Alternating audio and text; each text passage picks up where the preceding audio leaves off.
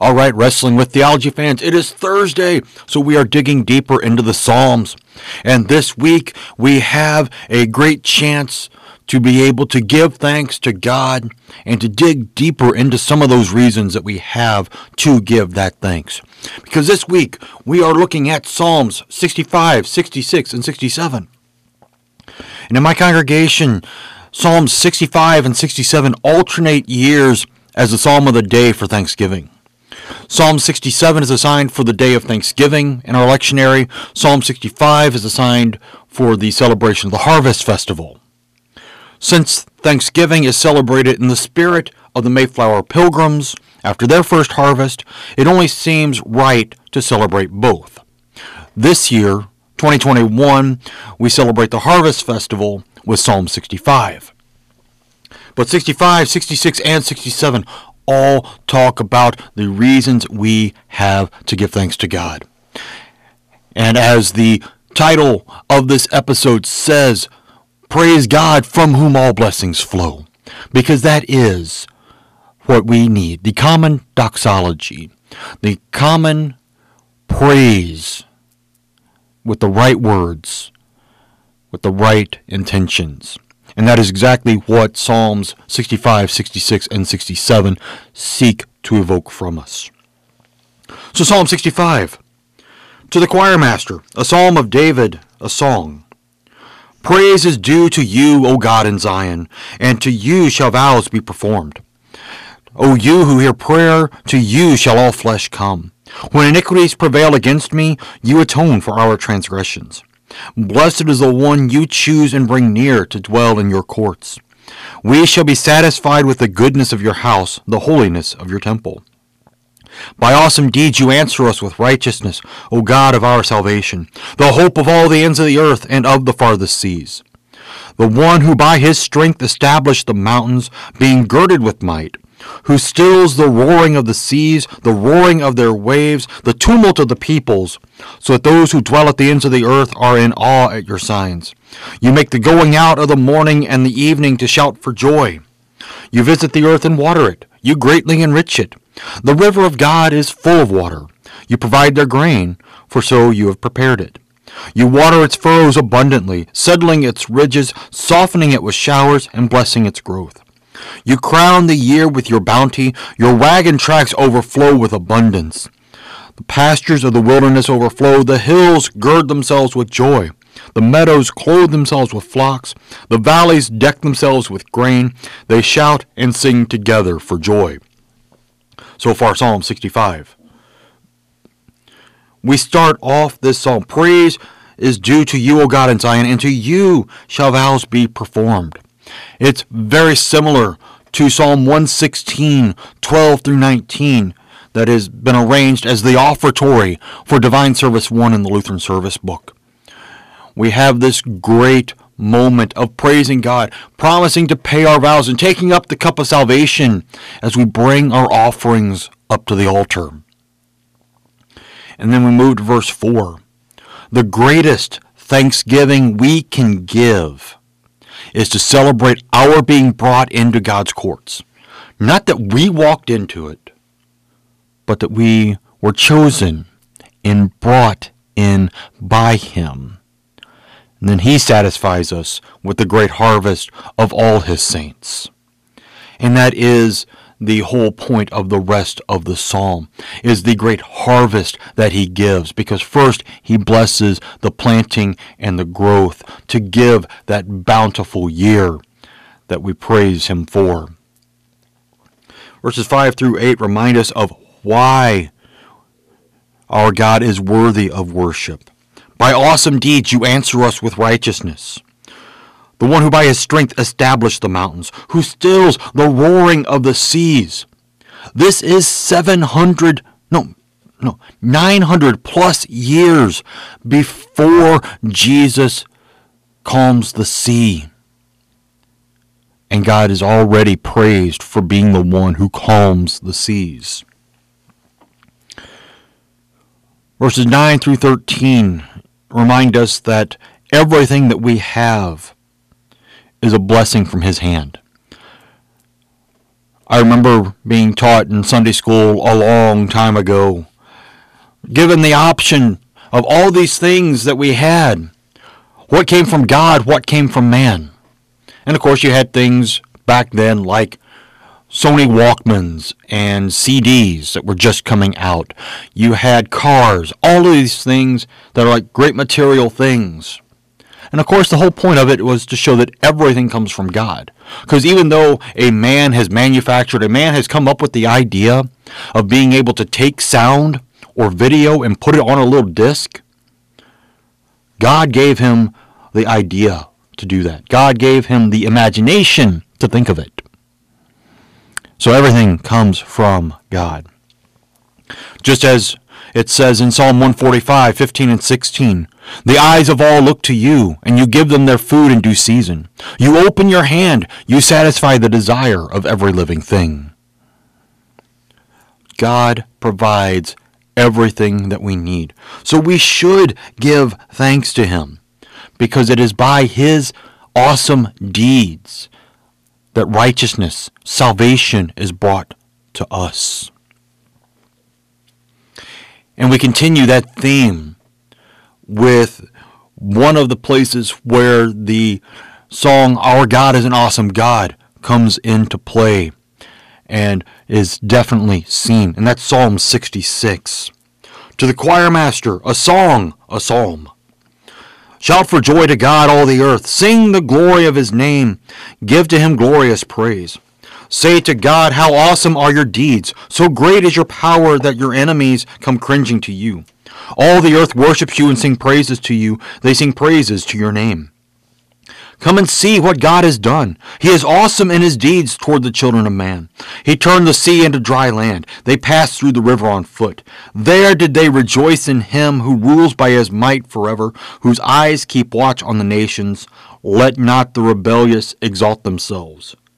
Bless our God, O peoples. Let the sound of his praise be heard, who has kept our soul among the living and has not let our feet slip. For you, O God, have tested us. You have tried us as silver is tried. You brought us into the net. You laid a crushing burden on our backs. You let men ride over our heads. We went through fire and through water. Yet you have brought us to a place of abundance. I will come into your house with burnt offerings. I will perform my vows to you, that which my lips uttered and my mouth promised when I was in trouble. I will offer to you burnt offerings of fattened animals with the smoke of the sacrifice of rams. I will make an offering of bulls and goats. Come and hear, all you who fear God, and I will tell you what he has done for my soul. I cried to him with my mouth, and high praise was on my tongue. If I had cherished iniquity in my heart, the Lord would not have listened. But God has truly listened. He has attended to the voice of my prayer. Blessed be God because he has not rejected my prayer or removed his steadfast love from me. So far, Psalm 66. Why is it that we do and should sing praises and worship God at all times? Well, we look at verses 5 through 7. Or even better yet, what they talk about in Exodus 12 through 15. As God did bring them out, drying up the Red Sea so that they could walk across on foot and rejoice on the other side when Pharaoh's army is overcome by the crushing waves.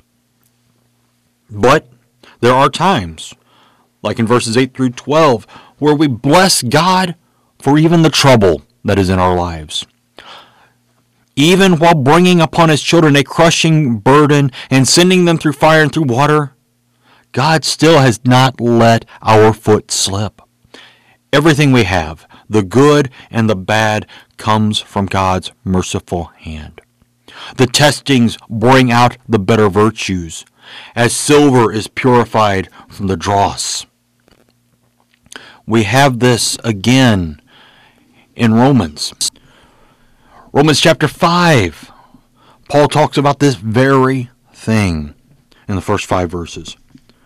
Therefore, since we have been justified by faith, we have peace with God through our Lord Jesus Christ through him we have also obtained access by faith into this grace in which we stand, and we rejoice in hope of the glory of God. More than that, we rejoice in our sufferings, knowing that suffering produces endurance, and endurance produces character, and character produces hope. And hope does not put us to shame because God's love has been poured into our hearts through the Holy Spirit who has been given to us. We rejoice in our sufferings. We rejoice in the testings because God uses those those sufferings to produce endurance, that endurance to produce character, and character to produce godly hope. So we can bring our offerings of praise to Him because He has not let our foot slip. Even through all the worst and hardest trials of our lives, God still holds on to us. He does not let our feet slip. As we close out Psalm 66, we have again that idea that he does this because of the love that he has instilled in us. Verse 18 says, If I had cherished iniquity in my heart, the Lord would not have listened. But truly God has listened. He has attended to the voice of my prayer. Blessed be God because he has not rejected my prayer or removed his steadfast love from me. Luther says it this way as he explains the fifth petition of the Lord's Prayer. We pray in this petition that our Father in heaven would not look at our sins or deny our prayer because of them. We are neither worthy of the things for which we pray, nor have we deserved them. But we ask that he would give them all to us by grace for we daily sin much, and surely deserve nothing but punishment. Great words here. If I had cherished iniquity in my heart, if God had looked upon my sin, no, I don't deserve anything that I ask for, nor should I expect it. But God has promised to hear and to answer those who call out to Him in faith. And that's what we do when we praise and give thanks. We are calling out in faith because even though we may be in the bottom of the pit, we still know that there is someone up at the top of the pit who is willing to reach down and bring us up out of the pit. And that is our Lord and Savior, Jesus Christ. And we see this ultimately fulfilled in Psalm 67 to the choir master with stringed instruments, a psalm, a song. May God be gracious to us and bless us, and make his face to shine upon us, that your way may be known on earth, your saving power among all nations. Let the peoples praise you, O God, let all the peoples praise you. Let the nations be glad and sing for joy, for you judge the peoples with equity and guide the nations upon earth. Let the peoples praise you, O God, let all the peoples praise you. The earth has yielded its increase. God, our God, shall bless us. God shall bless us. Let all the ends of the earth fear him. What does this have to do with Psalm 66? Oh, the very first verse. May God be gracious to us and bless us, and make his face to shine upon us. Where are these words otherwise? In a different form. Number six, the Aaronic benediction. The Lord bless you and keep you. The Lord make his face shine upon you and be gracious to you. The Lord look upon you with favor and give you peace. That was how God instructed Aaron and his sons to put his own name on his people. That is the reason we can praise God, because his name is on us. Which is why we end the divine service with that benediction. We put those words on us that remind us that we have received Jesus' body and blood in the Lord's Supper. We have heard his word of forgiveness in the absolution. And we began everything by remembering our baptism, by invoking the name of the triune God. And it is all that that comes to us in praise that God has blessed us. And then the rest of the psalm is simply let not just me, let not just the people of my congregation, but let all the peoples, all the nations praise God for what he has done. Because they are great deeds that he has done. He is awesome in his work. And that is why we praise him. All right, a little shorter than our last couple of Ben, but as we get ready for Thanksgiving in just two weeks from this broadcast, we remind ourselves that it is very proper, very good to praise and give God thanks at all times. Because we need to do that. Not for Him, but for us. Not that we might make ourselves better, but that we might remind ourselves that everything we have is given to us by our gracious giver God. We don't have anything if it weren't for Him.